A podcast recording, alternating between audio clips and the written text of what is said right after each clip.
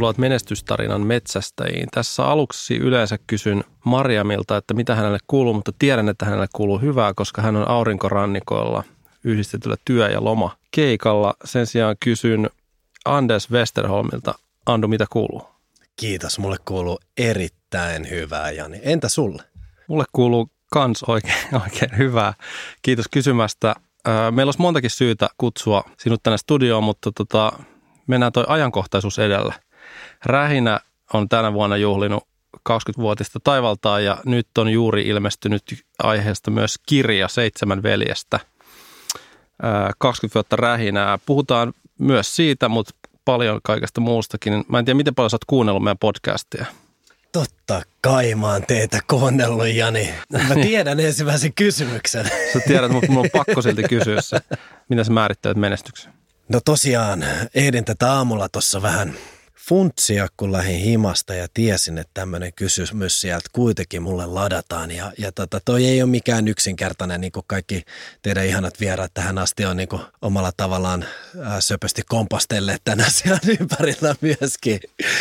Mutta tota, äm, matkalla Punavuoren luukusta kohti Ekberin menestyjien seuraa siinä, missä mulla oli aamias tapaaminen, niin, niin tota, rupesin miettiä, että olenko minä juuri nyt, menestynkö minä juuri nyt.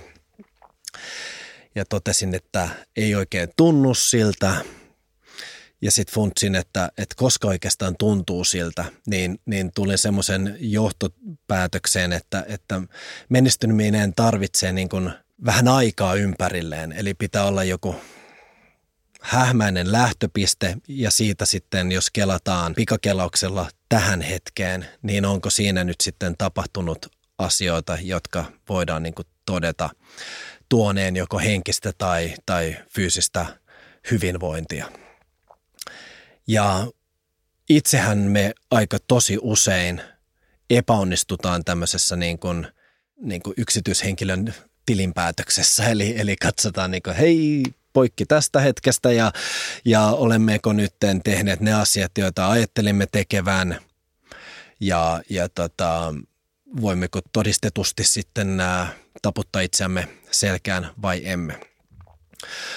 Joten tarvitseeko menestys itse asiassa ulkopuolisen katsojan silmät ja sen niin kuin, objektiivisuuden ja myös sen, että ei tiedä kaikkea, mitä arissa tapahtuu, sitä pään seinään hakkaamista, joka niin kuin on kuitenkin yrittäjän arkea, niin, niin ehkä se on näin. Menestys ei ole sitä tekijästä kokiasta kiinni, vaan se on, se on ulkopuolisen havainnoijan käsitys siitä, että miten tuolla tyypillä nyt oikeastaan menee. Kiitos tästä. Joo. Jos me perataan sekä Rähinän tarinaa, että mua kiinnostaa tosi paljon sit sun – omat ajatukset yrittäjyydestä vielä. Me ollaan varmaan tuossa keväällä tehtiin, tehtiin toisenlaista haastattelua silloin tästä rähinästä. Mun silloin rähinän tarinasta, mun silloin tosi hyvin sanoit sen, että, että se mitä nyt vaikka tehdään keikoilla oli unelma 20 vuotta sitten. Ja sitten mä silloin vaan muistan, että se jäi mieleen, että, että joo, että se on varmaan just niin, että itselle, että, että silloin ollaan väärillä puolilla, jos joka, jos joka päivä miettisi, niin kuin määrittelisi, onko menestynyt vai ei, että ei sitä voi – voi miettiä, mutta johonkin tollaiseenhan se menee, että sulla on joku tavoite, sitten myöhemmin huomaat, että, että ah, katpas, että tällaisen päivittäisen ja viikoittaisen ja vuosin, vuositason tekemisen kautta se, se unelma on toteutunut ja koko ajan se niin kuin maali siirtyy, mutta tota, jos käydään nopeasti läpi vähän aluksi tästä tota rähinää, niin mä tiedän, että teillä on tässä muitakin, muitakin tota haastatteluja aiheesta, koska tämä aihe kiinnostaa tosi paljon, mutta mi, mistä kaikki tota 20 vuotta sitten sai alkunsa? Me väitetään, että meillä oli niin sanotusti sosiaalinen tilaus. Joku olisi joka tapauksessa tarttunut tämmöiseen liikehdintään, joka sieltä USAsta lähti, missä tota, hiphopin avulla annettiin itselle äänitorvi. Ja julkaisu niin kuin, tämmöisiä keinojahan hiphopin äärellä on, on monia. On, on sitten ää, räppäys tai DJ-hommat tai graffiti tai breakdancein. Näistä nyt sitten tämä kuuluvin eräällä tavalla, eli tämä räppäys nyt sitten määrittelee räppiä aika pitkälti tai hiphopia aika pitkälti. Sanotaan, että rap on vain osa hiphoppia oikeastaan. Ja, ja tota, me nyt satuttiin olemaan ihmisiä, jotka oli oikeassa hetkessä oikeaan aikaan niin sanotusti ja, ja tota, tarpeeksi antennit virittäytyneenä ja, ja etsimässä sitä omaa paikkamme maailmassa ja, ja se, se ajoi meidät sitten tota, semmoiseen tilanteeseen, että no nyt voisi sanoa, että jotenkin universumi toi meidät yhteen niin, että yhtäkkiä olimmekin viettämässä aikaa nimenomaan tämän rap-musiikin ympärillä. Uh, Fintelligence oli jo, oli jo muodostunut ja sitten siihen niin kuin, he olivat perustaneet studion ja sitten sinne ruvettiin niin kuin se oli niin kuin magneetti, joka veti puoleensa ja, ja siinä sitten näki ne, kenellä oli sitten potentiaalia enemmänkin ja jos, jos niin kuin sessiossa oli aluksi parikin tyyppiä, niin sitten siinä oli yhtäkkiä vähän vähemmän ja vähän niin kuin enemmän laitettiin vielä tunnetta likoon ja, ja, ja tunteja sisään ja, ja siitä rupesi sitten muodostua tämmöinen niin kuin porukka, joka nyt sitten tunnetaan paremmin nimellä tota Rähinä Records. Et, et se alkoi ehkä niin kuin laajemmasta, tiivisty ja sitten siitä hieman laajentui sitten myöhemmin taas näin. Että, että siitä. Siinä on niin kuin paljon kiittämistä sitten niin kuin Helsinkiä ihan näin niin kuin kaupunkina, että tämä oli tarpeeksi iso, että tässä oli erilaisia niin kuin alueita ja pystyi tutustumaan ihmisiin niin kuin oman ää, naapurustonsa ulkopuolelta jotenkin ja si, si, niin kuin, kaikkea tätä toi jotenkin yhteen tämmöinen niin kuin, stadis-hengaaminen oikeastaan, että sieltä sitten löytyi niin kuin tarpeeksi sitä niin kuin talenttipuulia oikeastaan, että jos me oltaisiin oltu vaan niin kuin länsipakilalaisen ripusuontien ää, talenttipuulin äärellä, niin ehkä ei olisi löytynyt seitsemää tyyppiä, jotka olisi niin kuin päättänyt, että, että antaa kaikkeensa hiphopille, mutta niin kuin stadi oli just tarpeeksi iso sitten semmoiseen, että, että sieltä pystyi löytymään niin kuin tarpeeksi – samalla tavalla ajattelevia ja ihmisiä, jotka sitten pystyivät niin kuin antamaan elämästään niin paljon kuin mitä me laitettiin likoon sitten. Mm. Miten tuota, kun sulla on sitten myöhempien aikojen yrittäjäura on mennyt, mennyt monenkin suuntaan, mutta miten, missä vaiheessa sitten tällaisesta, kun jotenkin tuosta saa sellaisen kuvan, että se oli aluksi hyvin sellaista ikään kuin, niin kuin tämä tuntuu oikealta ja fiilistelyä ja sitä se niin kuin kulttuurifiilistelyä sellaista. Missä vaiheessa sitten tota, alkoi tuntua siltä, että hei, tämähän on niin kuin – tämähän on tavallaan niin kuin liiketoimintaa. Että meidän pitää alkaa, onko se sitten kun alkaa niin kuin sainaa artisteja mu- muualtakin kuvaa sit kaveriporukasta vai, vai se, eikö levyyhtiö kuitenkin perustettu sit virallisesti Rähinä Records vähän myöhemmin? Joo, levyyhtiö perustettiin osakeyhtiö mm. muodossa 2003. Joo. Ja jengi niin kuin kasantui 98. Et siinä on semmoinen viiden vuoden niin kuin kasvutarina Joo. jo käyty läpi siinä vaiheessa. Ja pakkohan se on niin kuin jotenkin todeta, että vuosiin mahtui paljon enemmän silloin kuin nykyään, koska se pystyy niin kuin heittäytyä kokonaisvaltaisesti johonkin aiheeseen. Ei ollut muita häiriötekijöitä. El- elämä tuommoisena niin myöhäisteininä, varhaisaikuisena on aika niin kuin periaatteessa yksinkertaista, vaikka, vaikka niin kuin vaikeaa onkin totta kai, kun hormonit ja kaikkea muuta. Tämä on itse asiassa hyvä, koska Makian Totti Nyberg sanoi just, että toinen duunipäivä alkaa, kun menee himaa.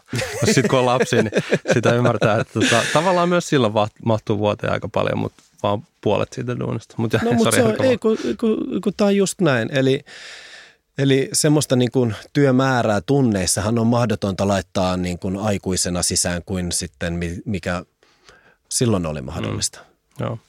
Tota, mutta onko siinä sellainen, muistatko itse jotain hetkeä, että, että, että tästä, tästähän tulee ammatti tai tästähän niin kuin, tämähän on business. Se meidän niin kuin, asialle omistautuminen oli hyvin kokonaisvaltaista, että uskoimme, että jos tähän panostamme, niin se kyllä palkitsee meidät. Mm, joo. Että tämmöinen niin monetäärinen puoli on aina kuulunut hip-hop-kulttuuriin jollain tavalla paljon enemmän kuin johonkin punk-kulttuuriin, joka edelsi sitten niin kuin aiempia sukupolvia tai muita, mitä tuleekaan nämä musikaalisia suuntauksia, joita sitten on, jotka ovat vieneet nuorison mukanaan. Mutta tota, hiphopiin se niin kuuluu vahvasti, mutta sitten taas meillä musiikkibisneksessä musiikki tulee aina ennen bisnestä. Se, että me sitten perustettiin levyyhtiö, niin oli vaan niin kuin luonnollinen – summa kaikesta siitä, mitä olemme tehneet aikaisemmin. Koimme, että jos haluamme mennä tässä hip-hop-arvojemme ähm, ähm, määrittelemässä maailmassa eteenpäin, niin sanotusti varmaan näin, että jos haluamme menestyä tässä näin, niin meidän pitää edetä tähän suuntaan. Ja, ja ne äh, askelmerkit oli sitten äh, meille antaneet Amerikan isoveljemme oikeastaan. Mm, mm. Eli, eli siellä sitten tämmöinen hip-hop-yrittäjyys oli niin kuin hyvin normaali asia. Oikeastaan osittain pakon sanelemana, koska lähdetään nyt kuitenkin puhumaan kulttuurista, joka niin kuin perustuu siihen, että lähdetään ei mistään ja mennään mahdollisimman pitkälle. Mm. Ja tota, tätä me niin kuin lähdettiin vaan sitten toteuttamaan. Eli se yrityksen perustaminen esimerkiksi meille viidelle sitten, ketä siihen niin kuin jäi yrittämään. Eli, no. eli kun puhutaan, meillä on seitsemän veljestä, eli nämä seitsemän, jotka otti asian tosissaan aluksi, laittoi kaikkensa likoon, niin meistä sitten sanotaan näin niin kuin ajatuksellisesti vasemman puoleen edustajat eivät lähteneet sitten yritystoimintaan mukaan, vaikka heille sitä mahdollisuutta tarjottiin siinä. Joo, joo. Miten tota, mua kiinnostaa se, että miten sitten, sitten kuitenkin toi – on se sitten seitsemän veljestä tai myöhempinä, myöhempinä aikoina sitten sitä laajempi porukka, niin miten kaikki nämä luovat näkemykset ja, ja erilaiset, erilaiset niin kuin, siellä oli kuitenkin intelligenssi ja kapasiteettiyksikkö aluksi, miten nämä kaikki on mahtunut samaa, samaa tota, levyyhtiöstudio? Tuliko sellaisia, nämä varmaan käydään kirjassa näitä storeja läpi, mm. mutta onko mitään, onko mitään sellaisia niin vaikeita, vaikeita tilanteita ollut vuosien varrella? No koko rähinnän niin kuin mahdollistajahan ja ihme oikeastaan on ollut se, että me viisi yrittäjää tässä rähinnässä olemme hyvin erilaisia persoonia mm. sitten keskenämme. Meillä on omat vahvuusalueet ja omat heikkoudet ja, ja jotenkin niin kuin taianomaisesti nämä nyt sitten onnistu täyttämään toisiaan. Ja, ja tota, näin ollaan sitten kuitenkin pysytty tässä aktiivisesti kasassa jo 20 vuotta, joka on niin kuin pirun paljon. Joo. Ja, ja tota, oltaisiko me niin kuin tiedetty, että tämä tulee kestää näin kauan, niin periaatteessa joo, koska me olimme hyvin naivin itsevarmoja koko ajan siinä suunnassa, että äh, siinä niin kuin ajatuksessa, että, että ihan oikeasti hip-hop antaa meille elämän, jos me annamme elämämme hip-hopille. Sitä on tosi vaikea niin kuin kuvailla ja, ja mulla on niin kuin muita bisneksiä nykyään, joihin mä laitan niin kuin päivittäin huomattavasti enemmän aikaa, mutta ei, se ei ole niin kuin ajatusmaailmallista, se ei ole semmoista niin kuin, äm, samalla tavalla niin kuin kokonaisvaltaista mm. kuin mitä se meidän niin kuin perustan valaminen oli mm. silloin aikoina. Tuossa seitsemän veljestä 20 vuotta rähinää kirjassa, niin tota, sen verran ymmärsin, että siinä on kuitenkin, kun on, on seitsemän veljestä ja viisi yrittäjää ja on erilaisia tarinoita kaikilta, että siinä jokainen saa niin kuin äänensä kuuluvia, mutta varmaan sellaiset tietynlaiset kollektiiviset, tai ollaan tietyllä tavalla yhtä mieltä jossain, mutta mitä, mitkä vaikka muutama sellainen iso virstanpylväs, jos vähän saa previewtä hmm. kirjasta niin, tota, tai storista, niin mitkä sä näet, että mitkä on ne, tota, nyt kun me ollaan tässä kahdestaan, niin sä voit, voidaan mennä sun, sun tarinan mukaan, mutta tota, mitkä on ne, niin ne isoimmat, isoimmat virstanpylvät siinä 20 vuodessa? No se on ollut varmastikin näin, että, että A, se, että muodostui seitsemän veljestä, se oli meille tosi jotenkin identiteetin antavaa touhu. Sitten seuraava virstanpylväs oli yrityksen perustaminen ja meillä lähti niin kuin toiminta mukavasti käyntiin. Meidän ensimmäinen julkaisu, joka oli kapasiteettiyksikön itsenäisyyspäivä-albumi, sai niin kuin lentävän lähdön. Me myytiin sitä paljon, joka antoi sitten meille niin kuin rahallista turvaa tälle toiminnalle. Sitten tota, sen jälkeen varmasti iso, iso asia on ollut äh, muiden niin NS-ulkopuolisten artistien kiinnittäminen Rähinä labelille. Joo. Eli, eli Rähinä on kuitenkin niin kuin lähtökohtaisesti ollut todella sisäsiittoinen jengi oikeastaan. Ähm, joka ei ole niin kuin millään tavalla ollut sitten liiketaloudellisesti perusteltua. Joten emme tehneet syvempää yhteistyötä tahojen kanssa, joihin esimerkiksi emme niin kuin sataprosenttisesti luottaneet tai jotka eivät niin kuin, arvomaailmaltaan menneet tarpeeksi lähelle meidän omiamme. Pitää muistaa, kun puhutaan monikosta, niin meitä oli tietenkin junia on yhtä monta kuin ihmisiäkin, mutta niin kuin, että suunnilleen samaan muottiin piti mennä ja sitten varsinkin niin kuin tämä just kropan likon laittaminen kulttuurin eteen oli niin kuin tosi tärkeää. Et sitten Cheekin kohdalla tapahtunut menestys, miten me otettiin ää, hänet sisään ja onnistuttiin niin kuin luomaan perusta ilmiölle, niin, niin tota, on, on ihan selkeä virstanpylväs tässä meidän toiminnassa. Sitten tämmöisiä sisäisiä asioita, että tosi tärkeä juttu meille oli sitten muutamia vuosia sitten yrittäjinä yrittää ottaa askel taaksepäin tästä päivittäisestä liiketoiminnasta ja ottaa ensimmäisiä palkollisia rähinälle. Se oli iso juttu meille. Saattaa kuulostaa ihan lapselliselta, mutta kun tämä ei ollut niin kuin perustettu tämä rähinä niin kuin yritykseksi, vaan puhumme hip-hop-possesta, jengistä – niin se sitten, että, että otetaan ihmi, ihmisiä sisään edustamaan meitä, jotka eivät ole niin sanotusti kuitenkaan jengiläisiä yhtä lailla kuin me. Ne ei ole ollut siellä perustamassa sitä siellä kellarista tätä niin kuin movementtia. Niin, niin se oli meille tosi iso henkinen päätös.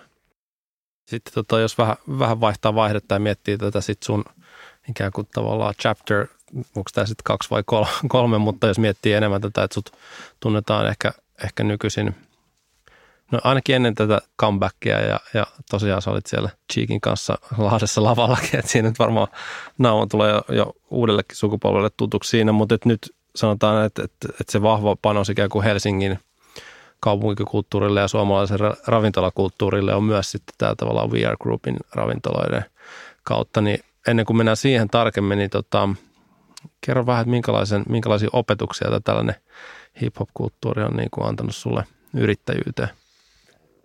No mä oon ihan, jos ei nyt tässä vaiheessa ole tullut niin kuin selväksi, mä oon hyvin vahvasti 90-luvun lopun niin kuin hip-hop, tai 90-luvun hip-hop-kulttuurin aivopesemä ihminen. Ja, ja se silloin niin kuin, tämä oli niin kuin pre-bling-bling-aikoja, vaan, vaan se oli nimenomaan tätä niin kuin self-awareness, touhua ja että se, sinusta on vaikka mihin ja, ja piti olla semmoinen oma skillsetti sitten, millä lähdetään tota, millä erottaudut massasta. Ja siellä on niin kuin paljon vahvoja arvoja, kuten lojaalisuus, joka tulee niin kuin mulle ensimmäisenä ehkä mieleen, että jos puhutaan, niin kuin, että mikä on hiphopissa semmoinen kantava voima, se, se tulee taas sitten niin kuin jengikulttuurin puolelta ja, ja tota, jos lähdetään siitä, että, että lähtökohtaisesti sun pitää olla niin kuin, ähm, rehellinen siitä, mistä sä tuut, rakentaa sen päälle sitten oma erikoisosaamisesi ja sitten niin kuin pitää huolta sun omistasi. Niin siinä on niin kuin aika lailla menestysresepti sitten mm. niin kuin by the hip hop um, bible – niiltä pohjilta on sitten lähdetty, tai on lähtenyt tekemään sitten muita liiketoimintoja, että Suomi on niin kuin hip-hop-markkinana, musiikkimarkkinana aika pieni. Koko Suomen, koko Suomen musiikkimarkkinan arvo on 50 miljoonaa euroa. Jos me saatiin siitä sitten itsellemme promille, niin, niin, niin tota, ähm, eihän se elätä niin kuin suoranaisesti sitten äh, viittä aikuista ihmistä – totta kai sitten ää, piti lähteä tekemään jotain muuta hommaa siinä vieressä ja, ja tota, mä itse valitsin siirtyä pois siltä artistipolulta. Mä Joo. koin, että, että tuli semmoisen tilanteeseen tuossa 2005 niin kuin 2006, että, että mä tarvitsen elämääni jotain muuta. Oli niin kuin tarve, henkinen tarve tehdä jotain niin kuin selkeästi muuta, mutta niin kuin jotain, missä mä voisin hyväksi käyttää koko sitä niin kuin, ähm, perustaa, minkä mä olin saanut sitten tästä ensiksi niin kuin artistiurasta ja sitten levyyhtiötoiminnasta. Ja, ja tota, siinä sivussa opiskelin kyllä myös niin kuin yrittäjälinjalla tradenomiksi, mutta tota, piti vaan tehdä jotain muuta. Mutta se kaikki niin kuin lähti sitten näistä samoista arvoista sitten rakentumaan ja alaksi nyt sitten ähm, sattumanvaraisesti äh, osui sitten ravintola-ala. Joo. Mistä sä oot niin kuin tällä, ehkä yrittäjänä niin eni, kaikkein, kaikkein ylpeä? Mikä, mikä saa sut niin kuin ylpeäksi? No se, että pystyy elättämään itsensä ja perheensä. Se on niin kuin se ylpeyden niin kuin tuova aihe. Se on niin kuin se ehkä itsekeskeinen määritelmä siitä. Sitten niin kuin lisää ylpeyttä tuo se, että pystyy elättämään ison joukon muita ihmisiä. Mutta kun mähän en niitä elätä, nehän elättää itse itsensä laittamalla niin kuin sovitusti aikaa ja efforttia sisään, niin, niin masinaan, jossa mä oon ollut niin kuin, kyllä olen omistajana, mutta niin kuin en koe itseni, itse olevani millään tavalla semmoinen despotti tai joku, että, että on valittu suunta, sitten siihen on tullut enemmän porukkaa, kun on saatu hommaa rullaamaan, sitten on laajennettu, tullut enemmän jengiä ja tälleen näin, että, että mä en niin kuin itse päivittäisessä elämässäni koe olevani niin kuin vastuussa esimerkiksi nytten useasta no, niin kuin pitkälle toista sataa ihmistä käsittävästä niin kuin porukasta, ketkä meidän yrityksessä on töissä, vaan tämä on niin kuin kollektiivinen effortti. Mm, joo. Et ihan yhtä lailla se, että jos joku niin kuin toinen meidän yrityksessä lähtee niin kuin reilusti piirtää niin kuin vasemmalle tai oikealle, niin kuin tekee jotain lähtökohtaisesti väärin, niin, niin, niin kyllä silloin negatiivinen vaikutus meidän toimintoihin. Ja mä toivon, että jos mä lähden nyt tekemään jotain niin kuin hullua, niin kyllä, kyllä siellä sitten vi, niin kuin pilliin puhalletaan myös. Mm, että, tota, että se lähtökohtainen ylpeys tulee kyllä sit siitä niin kuin omasta arjesta, että, että pystyn hyvin elättämään itseni ja perheeni. Joo. Mites tota, mulla on tässä tällainen niin luksusasema, että mä voin ihan vaan tässä niin fiilistellä sitä, että kuunnella vähän, kuunnella vähän musaa tuossa niin vaikka Barkonin baaritiskillä ja, ja fiilistellä vaan yhdistellä näitä ja nähdä nämä niin jonkunnäköisenä samantyyppisenä maailmoina. Että mä näen itse sillä, että molemmissa on ikään kuin, niin kuin just toi, niin kuin, että vaatii tietynlaisen kovan ytimen, jossa on joku visio, mutta sitten tietyllä tavalla sekä, sekä musabisnes että, että ravintolabisnes on raaka bisnestä, että se on ikään kuin menestyvä vaan niin kauan, kun se maksava yleisö on sitä mieltä, että tämä on hyvä juttu. Miten, tota, miten sä sitten taas ehkä täällä niin kuin ravintolapuolella, mistä sä saat ideoita ja miten sä pidät, how do you keep it fresh tyyppisesti, että miten sä, miten sä pidät sen niin kuin homman toimimassa? on se sitten musa tai raflat tai, tai, tai oikeastaan mikä vaan. Mä luulen, että se lähtee siitä, että pitää olla se oma niche ja sitten sä teet siinä asiat niin hyvin, kun sä ikinä uskot, että kukaan pystyy tekemään. Eli, eli tota, jos on nyt lähtökohtaisesti ravintola, se on vähän kuin artistinura. Se ei ole ikinä koskaan valmis. Se pitää niin kuin hyväksyä, että, että niin kuin tilanne tänään – tuntuu aina, pitää aina tuntua siltä, että vitsi, meillä on vielä paljon tehtävää.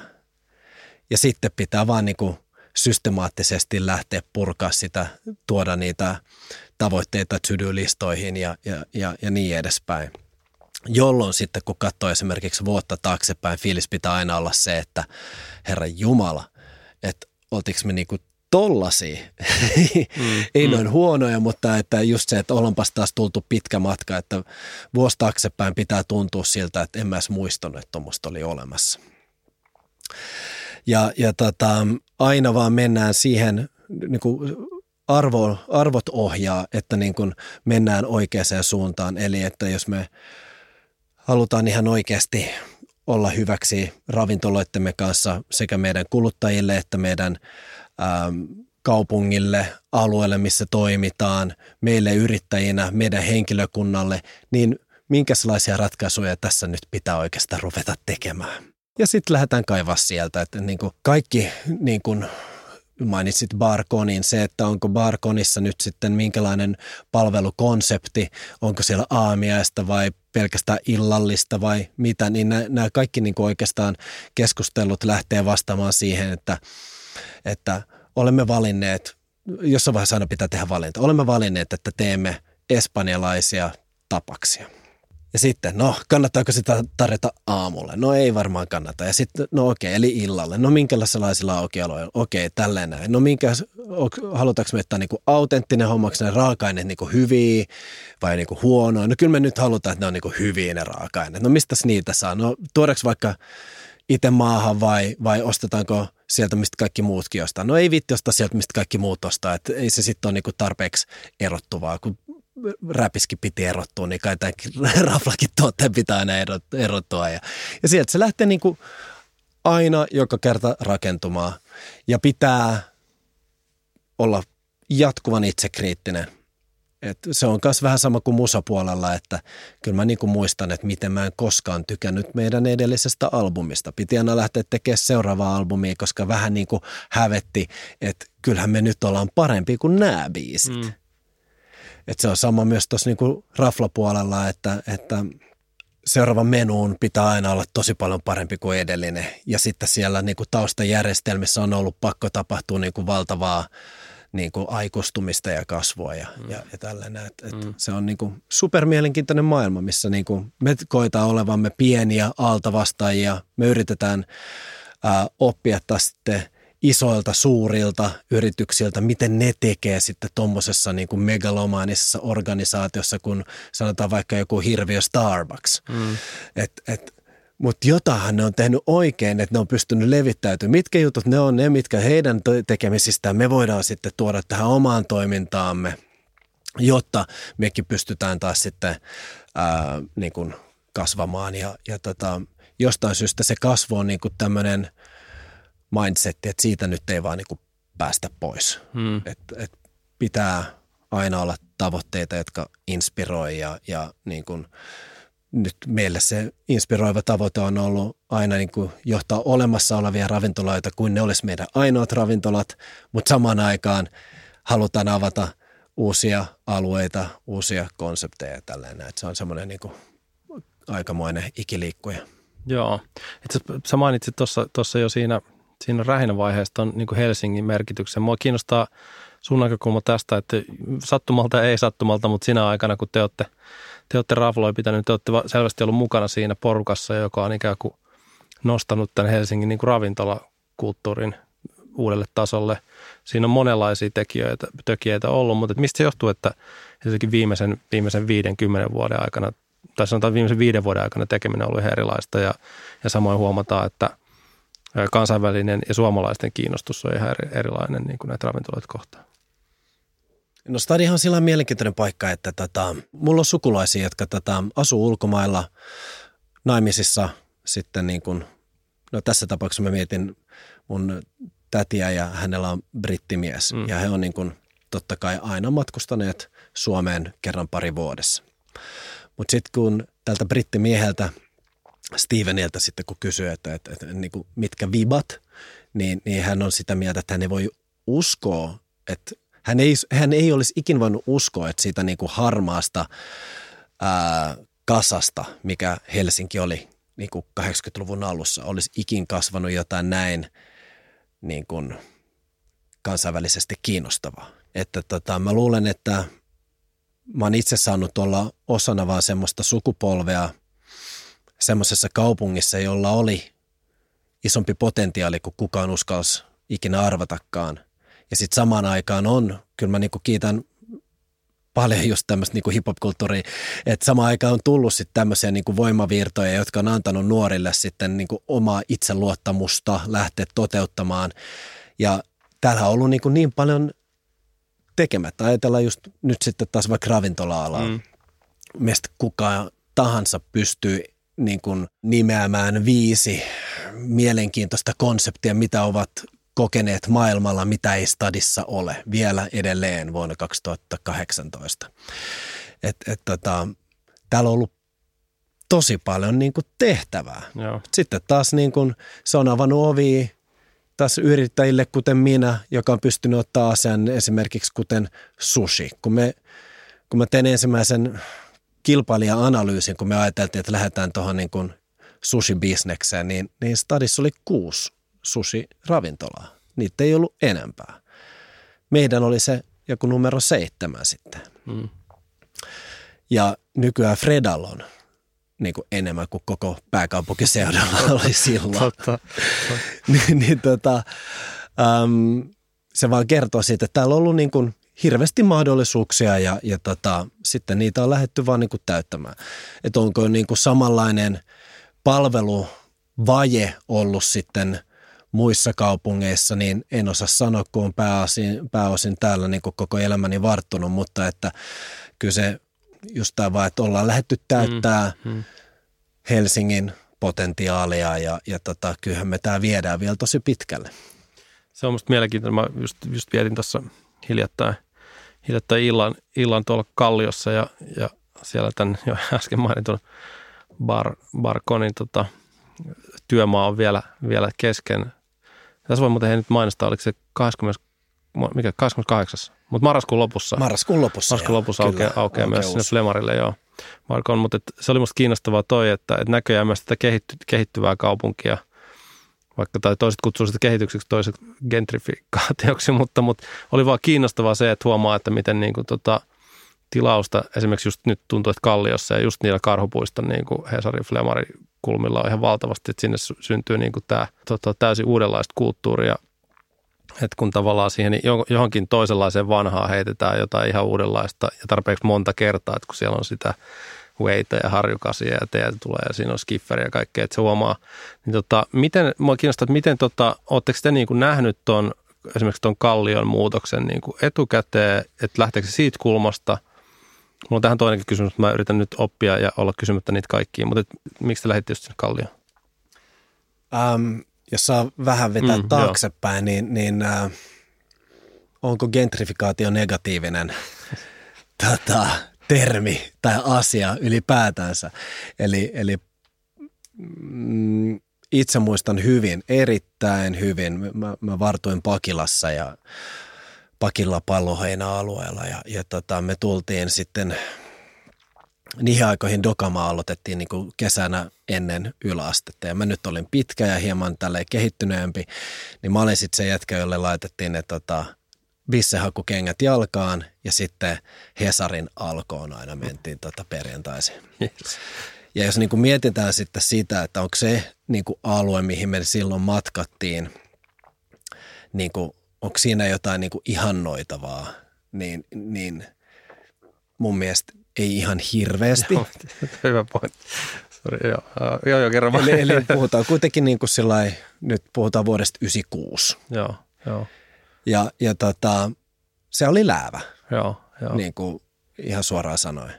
Niin se, että nyt sitten alueella on tämmöinen niin kuin demografinen muutos meneillään, eli, eli tota, siellä on edelleen niin kuin, paljon laitapuolen kulkijoita, mutta on sitten hirveä kasa näitä niin sanottuja menestyjiä myös. Ja, ja, ja nythän mä väittäisin, että nyt ollaan sinne niin kuin tulossa siihen herkullisimpaan vaiheeseen kallion kehitystä mun elinaikana, mm, mm. missä sitten tota, on paljon kohtaamisia, on semmoista niin kuin, äm, hyvin värikästä kaupunkikulttuuria. Mm.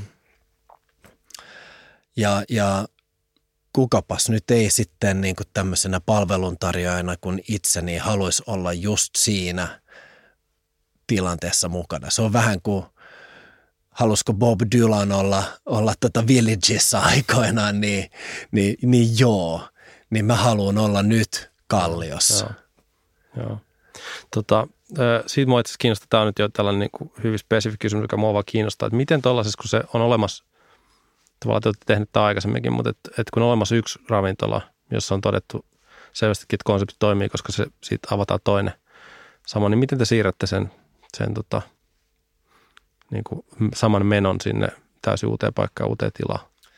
Ää, toivottavasti samaa menoa ei nimenomaan mm. siirretä. Eli tota, nyt jos me puhutaan projektista Barkon, eli me avattiin ensimmäinen Barkon tapas ravintola niin kuin kaikista maailman paikoista Kampin kauppakeskuksen viidenteen kerroksen osaksi korttelikokonaisuutta.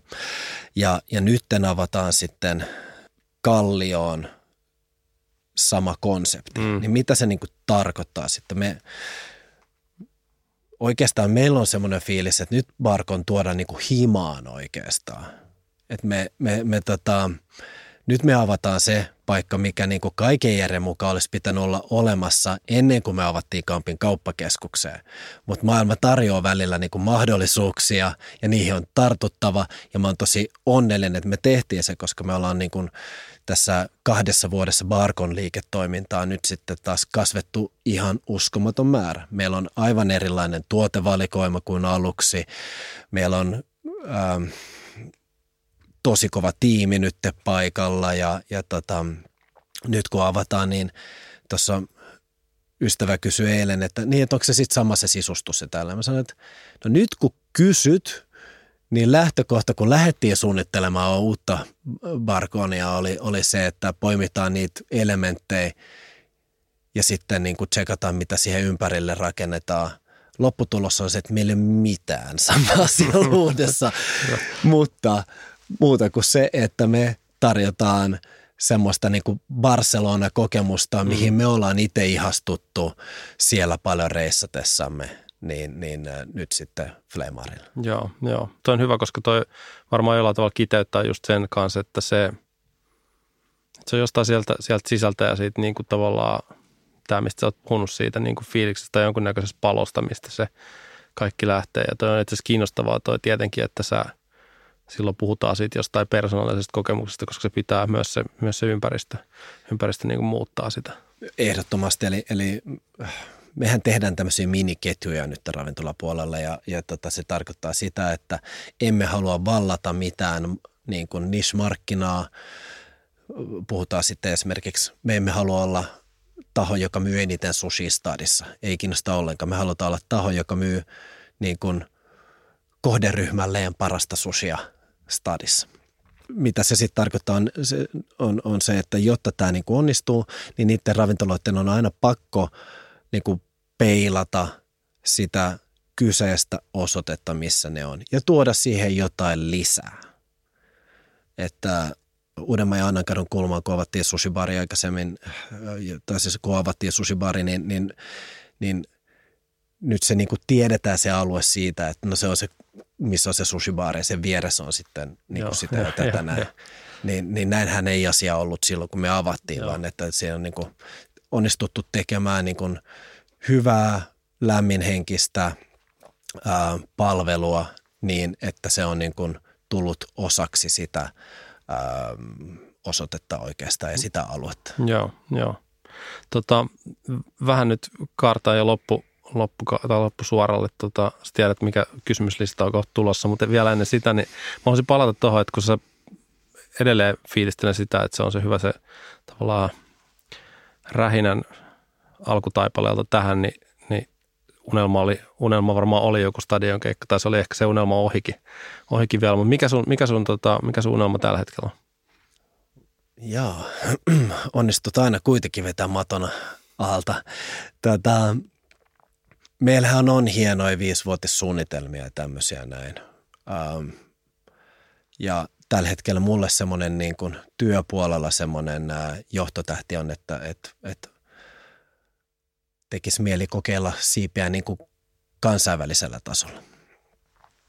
Mitä se sitten tarkoittaa, tuleeko näin koskaan tapahtumaan, en tiedä, mutta, mutta jos tämä on niin kuin se sama – tavoite kuin, kuin 20 vuotta sitten, että rähinä olisi vielä elinvoimainen vuonna 2018 oli, niin, niin toi on niin kuin sen henkinen proggis nyt sitten.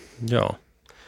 Loppuun vielä muutama, muutama kysymys, ähm, jotka on näitä, näitä napakoita ja anna tulla vaan vaikka se, mitä ensimmäisen tulee mieleen. Andu, missä ja milloin olet kaikkein onnellisin? kuun pystyn ole hetkessä oikeastaan, joo. Kuka on sun sankari? Mä oon niin harmitellut sitä, että mä en ole ikin pystynyt löytämään semmoista varsinaista idolia, mutta sankarihan on jotain muuta kuin idoli. Mm. mä haluaisin kovasti itse olla oman elämäni sankari. Tota, mist, mitä ominaisuuksia sä arvostat sun ystävissä kaikista eniten? Lojaalisuus. Mitä tota, jos sä voisit muuttaa itsessäsi yhden asian, niin mitä sä muuttaisit? työskentelen tämän eteen niin kuin alitajuisesti ja tietoisestikin näinä päivinä kovin paljon, että pyrkisin rauhoittamaan tekemistäni. Mikä tota, mitä sä koet, mikä on sun suurin saavutus? Perheeni. Ja sitten vielä viimeinen, minkä ohjeen antaisit 15-vuotiaalle Andulle? Pää edelleen ja täysin. Hyvä, kiitos. Kiitos, kiitos, tota, kiitos Anders Westerholm. Tota, hurraa rähinä 20 vuotta ja vähintään seuraaville 20 vuodelle ja siitä eteenpäin, niin onnea ja menestystä. Kiitos. Kiitos Jani Niipola.